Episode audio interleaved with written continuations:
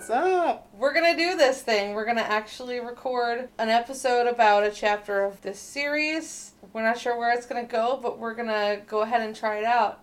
Um, before we get into that, of course, this is Basic Snitches, the new Harry Potter reread podcast that you didn't know that you needed, but you probably don't actually really need it. But it's gonna be fun. Yeah, we're working on a tagline. It'll happen eventually. Maybe. so we're actually recording right after Christmas. I personally had a lovely Christmas because I got to spend the entire day watching Netflix and snoozing with the dog. that actually does sound ideal. All I wanted to do on Christmas was watch like National Lampoon's Christmas Vacation and all those ridiculous seasonal and very relatable Christmas movies and get wasted. And I only had one Christmas sale and only watched National Lampoon, but I mean, I guess when you're spending the holidays with family, you'll take what you can get. Yep, you at least got some stuff checked off that Yeah. checklist, right? Following the holidays, it's right before New Year's, we figured we would jump right in with our first episode. see what we could get done. Yeah. Um, see how far we could go and see what this this looks like. Perhaps no one will ever hear this particular recording, but we have faith in ourselves. People will hear this. Something will come out of this that will be brilliant. yes. So we're actually gonna jump right into our little uh, beginning of the episode, in which I'm actually going to have Adam read an outline that I wrote for the episode. Um, I just went through and outlined the chapter in my own very special way because I find myself amusing. Adam seems to find me amusing. Perhaps you will too. Um, I'm gonna give him this outline of what happens in this chapter, and um, hopefully he can read it. And for the next chapter, I'll have him do the same thing for me, and hopefully I'll be able to read it. But today, you get to hear Adam's voice and my words. Yeah. She says hopefully he'll be able to read it because I just learned to read this morning. So I binged all seven books and I feel like I'm ready. So now he's ready to go. Yes. So this might be something that we continue to do and we'll like alternate and who knows what the other person wrote, but you have to read it. Chapter one of Harry Potter and the Philosopher's slash Sorcerer's Stone, The Boy Who Lives. And it is in bulleted form. We meet supernormal assholes named Vernon and Petunia Dursley. The Dursleys have a son named Dudley. They also have a secret. They are serial killers. Just kidding.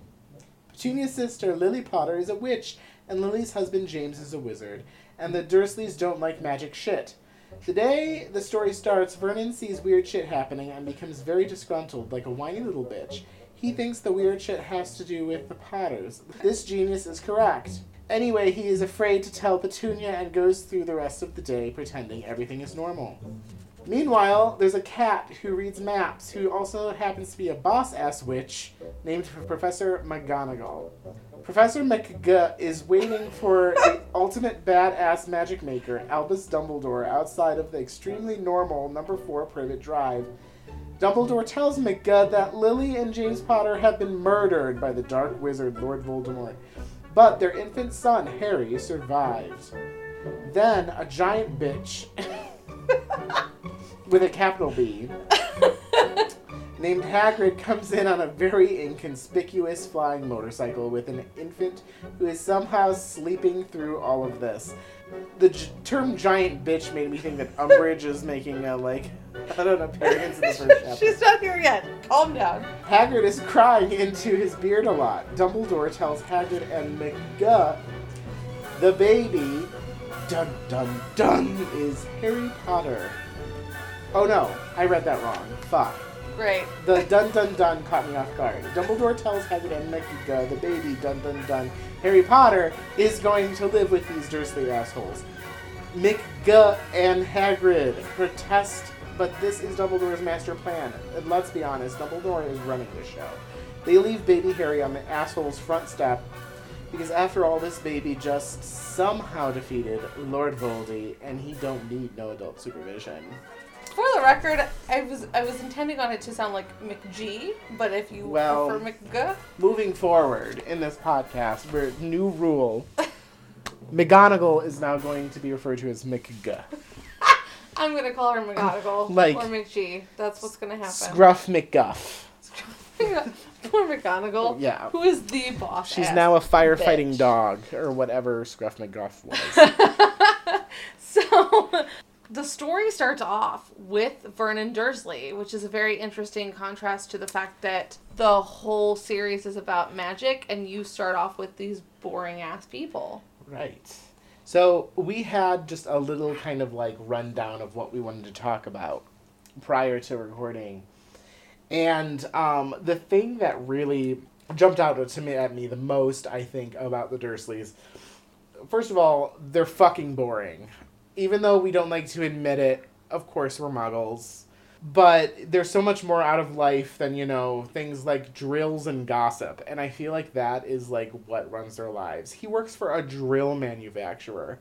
Like, how boring. And I feel like they're correct me if I'm wrong, there was like a snippet about the ties. Like his his tie. Or am I I think that? maybe I Yeah, I think there was something along the lines of like he took great care to decide what tie he was going I think to you're wear. right. And it was the highlight of his fucking day. And it's like, come on, there's more out there to enjoy, even in the muggle world.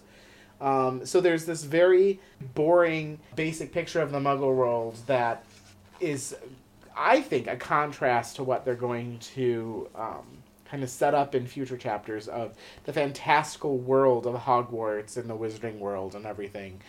So that's number one. Number two. Oh, here it says Mr. Dursley hummed as he picked out his most boring tie for work, and Mrs. Dursley gossiped away happily. Yeah, I don't know why. I think that line in particular I really shows off their absolute dullness. I think I mean, and this is this is clearly an incredibly brilliant choice by the author. Which, by the way, we're literally just gonna spend like a bazillion episodes talking about how amazing J.K. Rowling is, but it's an amazing choice to focus on that because of what you just said and how it, it's going to come into this place where we're not in this boring atmosphere. Um, and I think that she emphasizes this boringness just to give us a bigger contrast um, and hopefully to make us feel a little better about the fact that we all have to have jobs and sometimes we do have days that we focus on gossip and, and we're like, whatever, I just have to get through the day. Like, I, th- I find it interesting that the n- lack of interestingness of the Dursleys is how the story that is anything but boring begins. Yeah, I think it, it's interesting because it really is. I, I mean, I'm sure who knows what else the, the Dursleys do. Maybe they do. Uh, maybe they are serial killers, which would be a lot more exciting or something. I like. I They, they really do focus on the most bland elements, which which yeah, it's interesting. It it does offer that contrast. Um, the other thing, of course, is the negativity and the just utter like lack of focus that Vernon Dursley has as he's going about his day. I think is really notable. Um, you know, he's at his um, office and similar to the tie thing he has this moment where the one thing that he really like gets joy out of is screaming at people Which is just an awful thing to think about for, I feel like, most people. yeah and he sits with his back to the window. yeah I mean, I don't know. I don't know what the view is like in Little Whinging if it's if it's not necessarily all that exciting. But I worked in a basement for ten years, and you better believe that I appreciate the fact that I can see out the window at my current job, and I don't care if it's snowing or gray or gross. I can see outside. And I know that my view is literally of a parking lot, but who cares? So it is again like it's brilliant about just how much of a difference there is between them and the other people we meet in this chapter. yeah he's so closed off from the outside world is kind of like a way that i take that just so that he can yell at people all day and you know uh, everybody has had their like bad days at a job or something but i mean i've certainly never been screamed at to the level that i think vernon dursley is capable of. Probably of screaming at these people. Well, you know, I do want to also say though, like while he's he's very like focused on boring stuff, when he's moving throughout the day and he's like, "Oh, there's some weird stuff happening." He's very judgmental rather than just being like, "Oh, that's odd." Yeah. It doesn't make him think until he overhears Potters. It doesn't cause him or inspire him to think outside of his own box of just like those people are weird and move on. Then he hears Potters and he's like, "Oh no, yeah this could have an impact on me." And it's very and there's I don't think there's anything wrong with being that self focused. Where like this doesn't matter, But when he is making the choice to vindictively think, God, these people are dressing like fucking crazies, and then They must be related to the dismissing Potters. it, right? And then he like relates it to the Potters or whatever. It's just it's very interesting because he's very quick to judge, but the second something affects him, you feel his you feel kind of his un- his discomfort and like how how scared he is, and he's so scared to tell Petunia because he knows how this is going to affect her. Sure. I guess I also um, looked at it in the way of a couple things. First of all, there's a sense of the world revolving around him in that, oh my gosh, these people are crazy. They're dressed in robes. There's owls flying all over the place. Whatever. It must have to do with like this world of Lily Potter, like that is somehow related to us. Like Magic people, yeah. like if you didn't know about that world you would never in a million years think that it makes me wonder like other things that go on in vernon dursley's life that are like minor inconveniences that he's almost like thanks potters like thanks obama you know Right, like it's. I, I wonder what they would be like once you get to like the end of the series and you know more of Petunia's story. But like, I wonder what they would be like if they didn't have this relation. Um, well, specifically Vernon, because again, Petunia's backstory. But like, I think Vernon would be the same person. I honestly think I Vernon think so, would too. just be like, "This is who," and I think he would still be like, "Okay, what is these people are dressed weird?" But obviously, his head wouldn't go, "Oh my god, this is because of the Potters." And he'd just be like, "These people are weird." these people are weird and they're inconveniencing me in my day which is completely not true i think he just needs to you know I mean, focus on your screaming you know like right? and just rather do that. on these people like I'm, I'm not like I'm not saying that it's true, but I feel like Vernon is probably homophobic and racist, and oh sure you know, to the point where, but like not to the point where it's like he's like a danger to those people because he's not gonna actually do anything about it. He's just gonna bitch about it, which is also still a danger, obviously. But at the same time, he's not like a radical. He's just loves to be inconvenienced. I also think he just loves it. That's like, a really I think that too. because someone who likes yelling at people likes knowing that there's something for him to bitch about, which is why he married a woman who loves to gossip. That is a great point as well. Isn't that? Yeah. I don't know. I I think that he definitely probably gets some sort of like strange satisfaction. I mean, everything about his life other than, you know, the joy of screaming in ties. Um, it's, well, it, it- well, no, tie. including the joy of screaming. Um, like just revolves around this negative energy that is very telling and sets things up in a way of like, okay, here we are, we're around these boring, fucking, terrible human people. Human people, because wizards aren't human. um, and like, okay, we can only go up from here to an extent because obviously, you know, this does not happen in this chapter, but we know, you know, other trials and tribulations that Harry goes through with the Dursleys and where he ends up living at the Dursley household and some of the abuse that he goes through. right. Well, I think seeing them without Harry at the beginning sets you up to not be surprised. Yeah. I mean, I think that I'm still a little surprised later because I'm just like, God, this is awful. They still but stoop. At this, but at the same time, you're like, well, these are the people we met at the beginning of the story. Right. Which I think is just an interesting thing. I think that's everything I have to say specifically about the Dursleys. Yeah, I think I'm I'm there as well. Um, I mean, I guess overall, kind of like to stick a fork in the Dursleys, um, as we all would really love to do. Yes, for this for this chapter, I think um, you know it's it's a good foundation. It would be strange to immediately like jump right into like oh now Harry's off to Hogwarts and he's making you know magic happen and helping snakes um, escape from the zoo and right. all of that. So It is. um, I think again. I will. I remember the first time I read this. First of all, I started reading the Harry Potter series begrudgingly because that's just how that happened. But obviously, it was all for the best, and that story I'm sure you'll hear at one point. But when I first read this book and I first read this chapter, I was like, I hated this chapter. And by the time I got to the second half of the chapter, where like magic bitches come in, I was not interested because I just hated reading about how bored. Like I was bored reading about how boring they are, and it's so interesting because then every reread after, I find that stuff fascinating because I- was older and I was able to acknowledge and respect and recognize the brilliance of it. But the first time I read it, I was like, ugh, God, these people are terrible, you know. But it's so smart to start there because the Dursleys are the only people in the series that we interact with who technically live in the same world that we do. You know, Sure. like like we don't we don't live at Hogwarts or if, since we're in America, we don't live at Ilvermorny.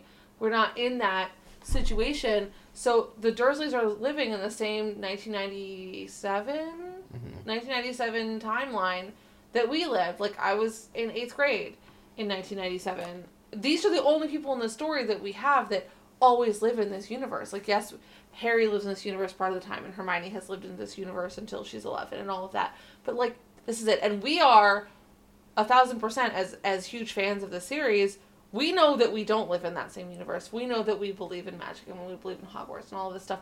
And so like the dursleys are just like this extreme end of it. And i think it's a really cool way to be like no no this is the world that that we're in. This is the world that we're in in, in 1981 when you know when james and lily died where this chapter actually takes place. And that's really kind of interesting.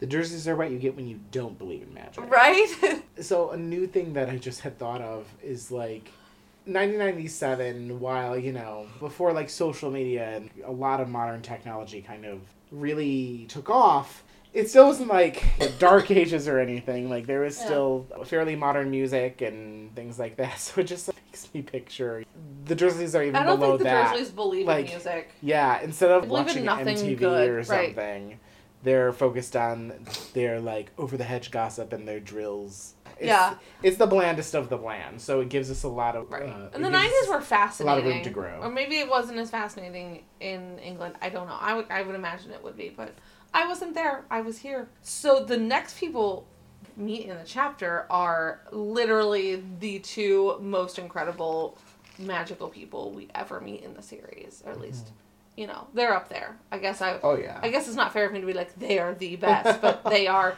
kind of the best. Uh, yes, people would. I think a lot of our listeners would agree that these are some of the most iconic people in the series, some of the most powerful people in the series. But it's also 11 years prior to when we really get to know them, too. So, I but I think it's really cool because we get such a feeling for them just in these few pages. Right. Which is so cool.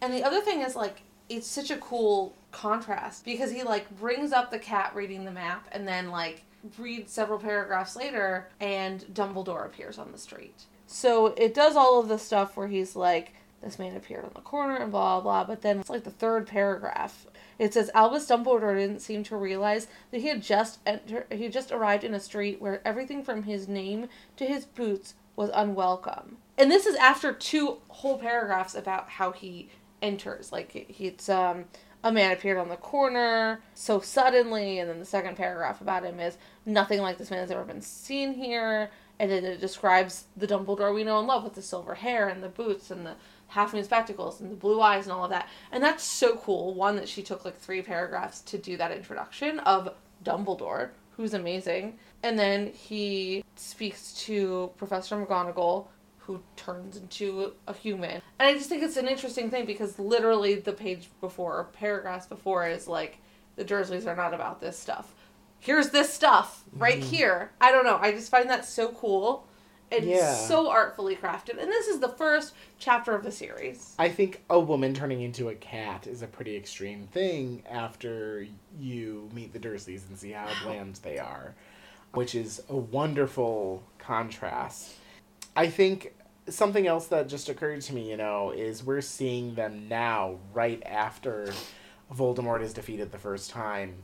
It's also 11 years before we meet them again. Mhm. So, like, obviously we know that they're amazing rereading this and knowing the story. But, like, think of all the additional growth that they went through. Well, in that time, in that absence, and it's actually um, what I was thinking before is just there's so much said about them in just these few paragraphs that gets us to understand who they are.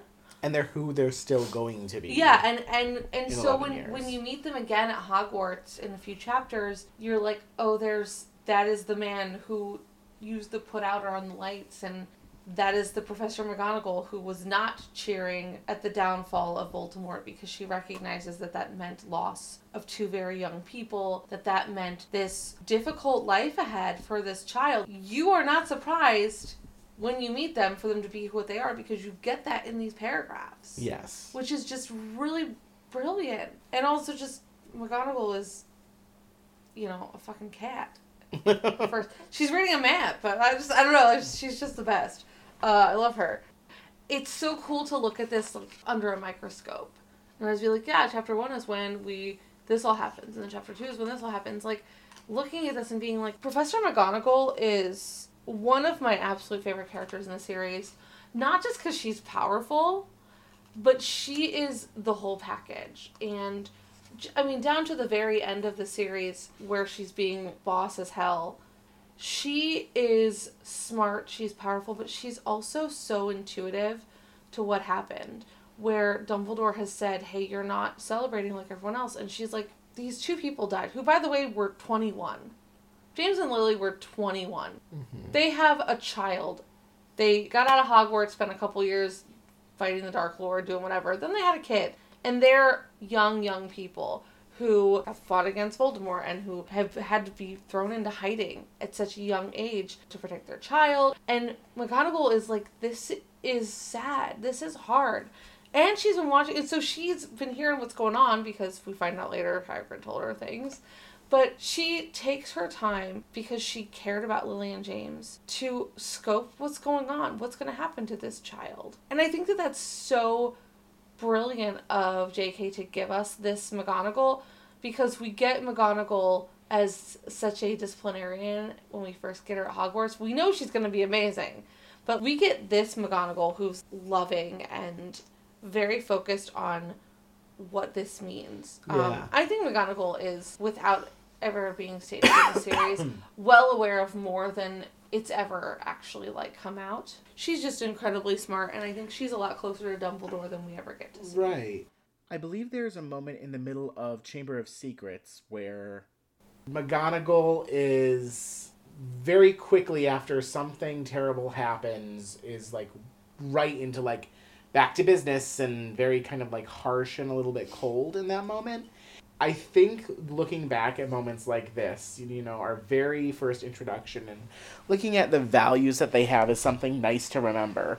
Being able to, you know, really get to know these people from a moral standpoint and seeing what their values are at this point really sets it up for some of those moments later where you see a little bit more of like what her personality is and that she is perhaps a little bit strict and whatnot, which is which is a great perspective. Right.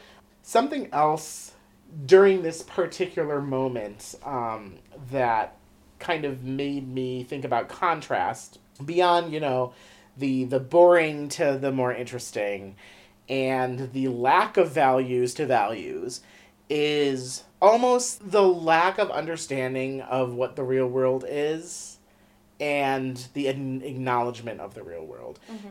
I sort of touched on how the Dursleys kind of live their lives in a vacuum. Um, you had mm-hmm. said that he, in his office, he faces away from the window. He's very closed off. The Dursleys kind of live in their own little microcosm or whatnot. Mm-hmm. Um, but we see these this witch and wizard, and immediately we're getting into some of the more uh, something a little bit more serious. We kind of see the this this contrast between the bland Dursleys who live in their own box. They don't really see much outside of their own world. It's kind of the perfect muggle lifestyle. And then you meet these other people who are a lot more eccentric. They are talking about things that are more real world, real world problems, um, tragedy, um, loss, things like that. I think when we learn later on what kind of happens to Harry under the Dursleys' care, it's also a little bit similar. You know, he is sheltered, he's kept underneath the stairs, he isn't seeing a lot of the outside world. Um, but when he goes to Hogwarts, even though it is this fantastical realm, he's experiencing more of the real world. He meets a nemesis. He has problems. He experiences things like joy and fear and excitement. So it's just funny that in the muggle world, that is where he's experiencing a lot more kind of a, a lack of reality. Whereas in the wizarding world, that's where there is more reality. Mhm. It's it's a little bit ironic, I think, and kind Yeah, of a, a nice contrast. I think you're right about that. I think also, like, I think maybe one of the things you were trying to say was along the lines of how Dumbledore and McGonagall are just more aware of others. Like, their introduction is them discussing others in a way that is not like Petunia Dursley and her gossip. It's this big momentous thing has happened. This young couple has tragically been killed. These are very serious conversations versus the kind of shit that Petunia would be talking about. Mm-hmm. So that's a really interesting contrast. Yeah, there's more empathy with McGonagall where Petunia would just be like, "Hey, did you hear about these motherfuckers that died?" I mean, probably. Yeah.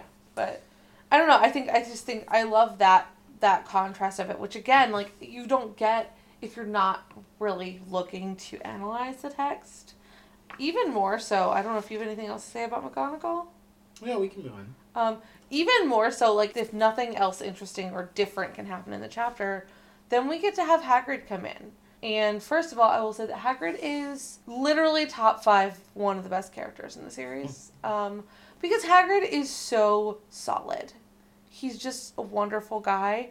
And you don't get, I don't think you get as much of Hagrid here as you do of McGonagall and Dumbledore as far as like, you know, who he is and what he represents but you do see right away that he's sensitive and that he's sweet and he's also affected by this. And so Hagrid comes in with Harry and he's crying. You have to think about what his crying would mean in this circumstance.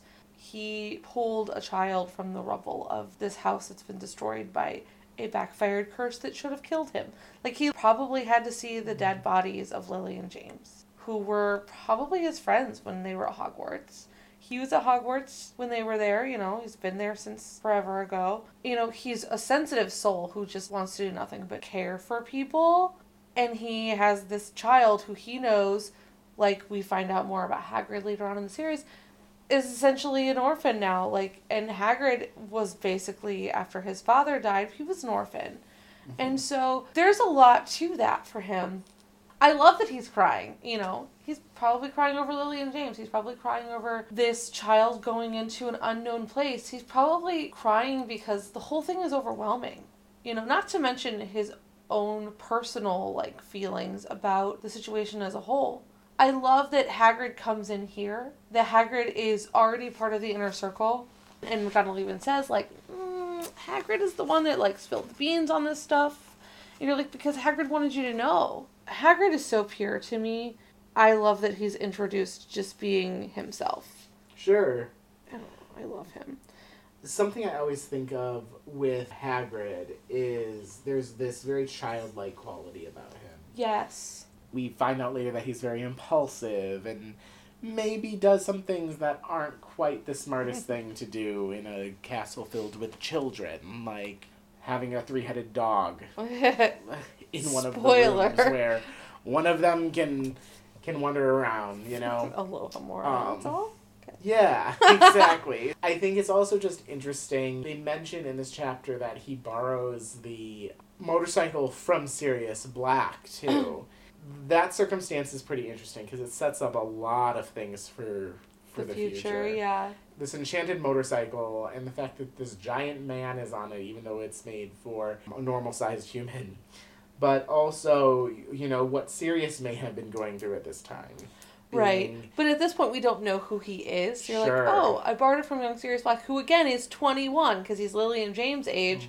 That's totally something a 21, 21 year old guy would have. Sure. And it's actually kind of cool to think about it in this respect because we're talking about like muggles, you know, the muggles that we spend time with versus these wizards. And we find out later on in life that, or later on in the series, that Sirius loved doing shit that pissed his family off and like being into muggle stuff pissed them mm-hmm. off. Mm-hmm. But like the motorcycle was clearly a muggle thing that maybe Sirius enchanted. I don't, we don't know. Right. We, we never find out who enchants this motorbike.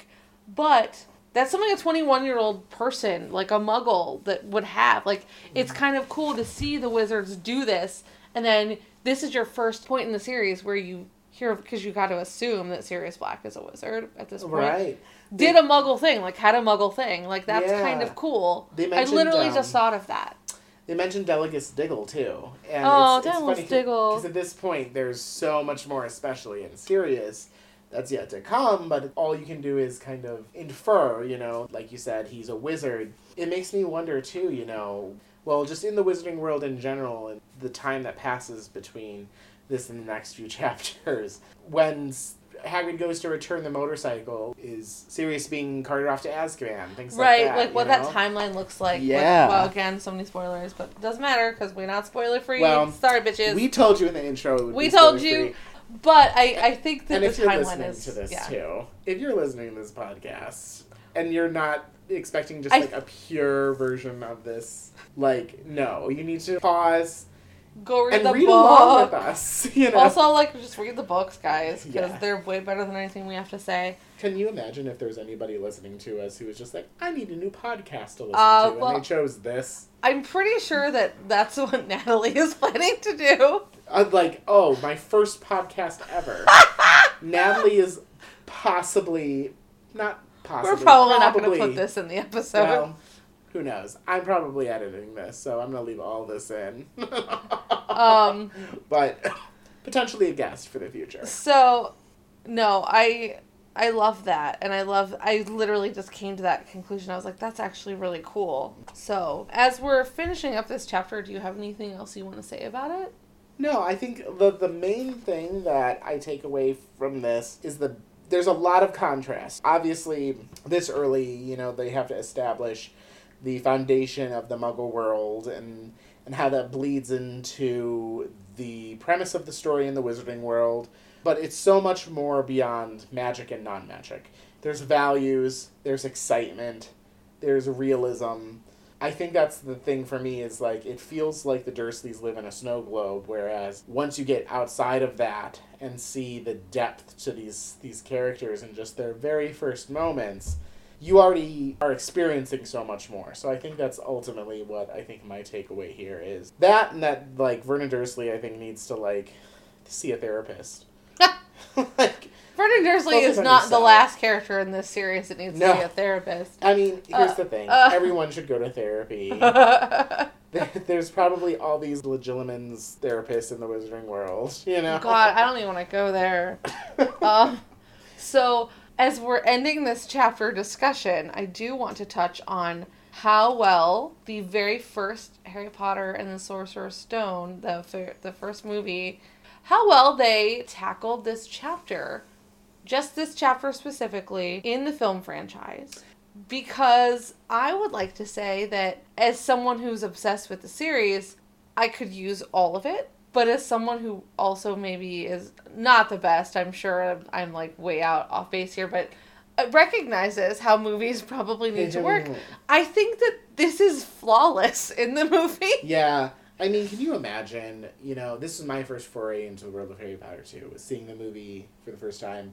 Can you imagine, like, going in and seeing, like, these asshole muggles and stuff at the very first time? Like, I even think of, like, the trailer for the movie is some of the initial shit with the Dursleys, and then, you know, some magical shit happens, like all the f- letters coming out of the fireplace, and then they go to this remote island. I mean, you don't want to sit there for the first few minutes and see Vernon Dursley screaming at people, you know? You really don't. And here's the thing is that they're incredible actors. The people that they cast in all of these roles are fantastic. But nothing happens in this chapter that is going to show off Fiona Shaw or Richard Griffiths. Like Right. eh, you know, you're you're, you're just going to get them having a awkward conversation about people that how do you establish in the movie who James and Lily are if you haven't had a chance? Like in a book it's easier to you you see it right on the page just saying they don't want anyone to find out about the Potters. You can read that. You can't really put that on screen. So I think that the choice to begin the movie with Dumbledore appearing on the street is brilliant Mm-hmm. and that's not even just to say that the three of them are brilliantly cast. you have some of the most iconic British actors on screen literally in the first seconds of the movie. And that's amazing. And also just starting a movie about wizards with the best fucking wizard ever. Right. What what the yes. Yeah. Like that that is a no-brainer. Is am I wrong? I think that it's widely known. These books are so rich and there's so much going on in them, and they do cut out some huge things that uh, we'll definitely be talking about in the future. Things that come to mind, like the Death Day Party or Peeves, or Right. you know the things that. But are, they start off real strong. Yeah, I mean, this is definitely something that they can cut. Would it have been kind of like fascinating to like begin by seeing um, Petunia and Vernon watching a newscast about like owls are going fucking crazy? Like, yeah, that would have been kind of That would've been entertaining kinda to cool. But I mean, overall, like we don't lose anything by this. We see enough of the Dursleys' dickishness, and I mean, as somebody who's watching a movie, you want to get to the good stuff. You want to get to Yeah. the Hogwarts Express and the Chocolate Frogs and the Journey Across the Black Lake and those enchanted boats. So I think that cutting it here was was a, a good option. What what an intelligent way to start because like this the series starts in such a brilliant place and so does so does the first movie like i think that they just did it right and i'm Yeah. i'm super excited about that Yeah, there are some other notes that, you know, if we're gonna nitpick, Petunia isn't blonde or Dudley well we isn't don't well, we don't you know but this that's not this chapter Yeah. anyway so Yeah, or like, um, it would have been kind of fun to see McGonagall like reading a map, like actually reading. i would have been i would have been in for a cat reading a map that would have been cool it would have been a strange way to like but uh, yeah i think opening it on Dumbledore. Opening- is a yeah. great choice. Opening on Dumbledore. I think it's really cool that that we technically meet McGonagall first in the book, but we don't know she who she is yet. Mhm. But in the movie, I think it it has to be Dumbledore. He's Yeah. so iconic. So that's yeah. I think that that's probably going to be the the least interesting movie discussion we'll have. Well, that's not necessarily true. I mean, like I Well, there are some chapters that aren't even covered at all by The the Death movies. Day. So well, but but that's that's so far, and there's still other things that happen. But there are some chapters that literally do not make their way at all into the movies. So there's that. or some chapters that made their way into the movie that we didn't like. So Uh, So that is for me the end of this discussion. Do you have anything else to add to any of that? no, I don't. So to finish off the episode, we just want to go ahead and award the winner and loser and some house points. Yeah, Do you want me to award the winner and loser first, and you want to award your house points after? yeah. So this is also kind of like I guess a test ground for us. I love the thought of like awarding people house points. Even though some of these people aren't necessarily in a house because they're muggles, I, I don't know. I think it's kind of fun. And by the end of each chapter, seeing like who the true winner and loser were. Right. I mean, whatever. But, but I think Tara's gonna take the no shade, but the simple route. Of it just is the simple winner, route. who's I'm the- fine with it. Yeah. Because we don't need to spend a whole lot of time chatting about it, so might as well take the easy side. I'm just saying. Whatever. So I'm going to start by saying that the absolute winner of this chapter is Professor McGonagall. Mhm. I just I just want to point out again just how aware she is of what all of this means. And while she's definitely not upset at the idea of Voldemort being gone, she's very cautious about it. She recognizes that th- this is not necessarily like a, okay, he's gone, everything is great. She recognizes that. And she also recognizes the loss that, that that's here. And I think it's so smart. She's also being awesome and challenging Dumbledore, being like, you're going to leave this child with this family. Like, hold on. I took she took the initiative to go and sit on a hard wall all day and watch these people and make her own assessment because that's just the kind of person she is. So she gets my win for chapter 1. My my loss for chapter 1 is actually going to go to Dumbledore. It's actually interesting because while you get a really good gauge on Dumbledore in this chapter, you don't really get everything about Dumbledore. You don't get all of his warmth because he's busy putting a master plan into action and he has to be in charge of that. So I get it. But ultimately, like Dumbledore, you're getting a loss because you're leaving an infant with a head injury on a doorstep. Like, can we think about this? Like, she's like, oh, is that where the curse hit him? Yes, where he's bleeding from the forehead. We'll, we'll just leave him here. Um, but even more than than leaving an infant on a doorstep because that's a very common trope in like stories with with uh, orphans and stuff. So I I will give that one is the letter he leaves for for Petunia. Again, I hate harping too much on stuff that's outside this chapter, but it's just important to focus on the fact that later on in the series you realize that Petunia and Lily, whatever their relationship is at this point in their lives, when they were kids they had a stronger relationship and Dumbledore is aware of that stronger relationship. And he essentially told a woman that her sister was dead in a letter that he left with an infant on the doorstep. It's so impersonal and it's so not really Dumbledore. I just find that to be so awful. I have a sister. I have a little sister. I'd say my sister and I are probably about the same age difference between Lily and Petunia. But if we were going to be clear, I would be the one who went to Hogwarts, not Tanya she probably we probably both go to Hogwarts. But um the idea of it, just I think about it and I go, God, getting getting that letter, that makes me feel like Dumbledore just loses his chapter from me. That's all. Yeah. Still love the guy. No, that's a good point. I mean, it's a great way to make it quick. I mean, it's not like the Dursleys would invite Dumbledore in for like a cup of tea or anything. Like they're not that type of people, but hey, something a little bit more personal than a letter would have been a nice touch. So for me, I'm going to be awarding and taking away house points. So first, this comes to no shock because I feel like I've talked a lot about that in this episode. Is negative ten to Vernon Dursley because He's like, a boring fuck. Well, not beyond that. He's so fucking negative and like obsessed with everyone else and automatically assuming that these people who are rejoicing and yes, potentially dressed a little bit flamboyantly are somehow in his way to make his day worse or whatever. I don't know. I think Vernon's a fucking dick. So, negative 10 to Vernon Dursley. Of course, I think I have to agree. I'll award 10 points to McGonagall. She's the clear winner of this chapter. I love McGonagall. She's one of my favorite characters, if not my favorite character. And I mean, everything that Tara said, I mean, I would just repeat. So, so Tara, get, uh, t- Tara gets. 10 I points. also get 10 points. Oh, 10 points to Gryffindor! that was a shock. Don't worry, I'll take them away and give them to Slytherin next chapter. Dumbledore, I tend to agree. I think we've we've had this discussion about this chapter a lot, it being our first chapter.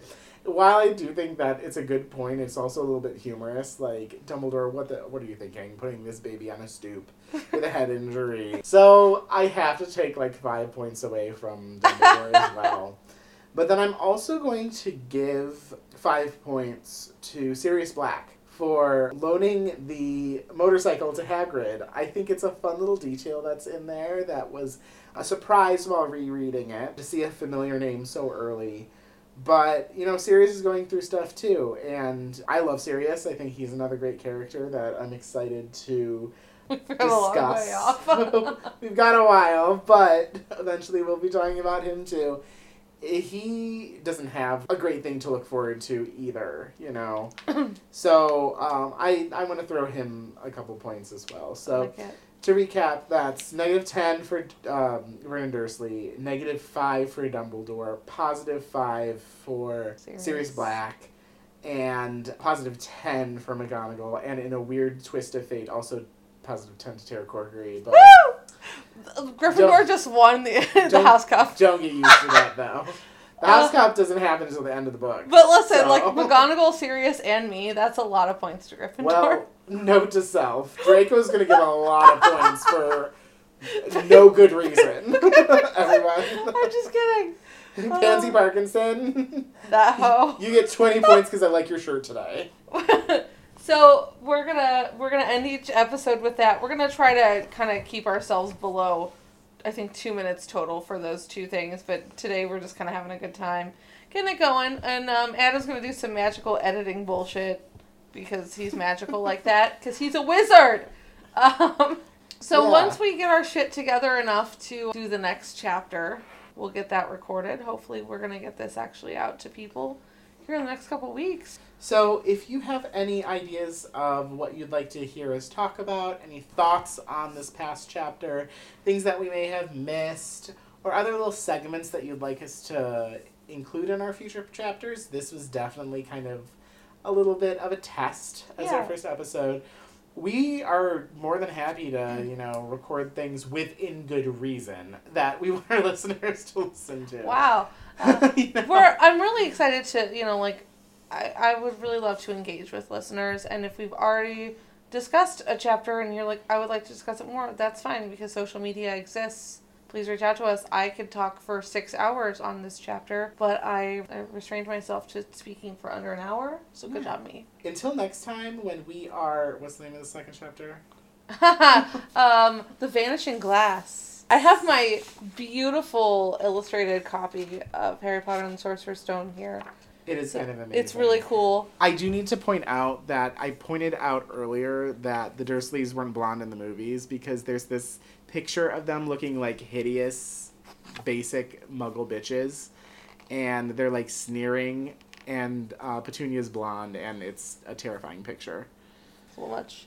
So tune in next time for um, That one. our episode on Chapter 2 of Harry Potter and the Sorcerer's Stone, The Vanishing Glass. Hooray! And we'll talk to you later. See ya.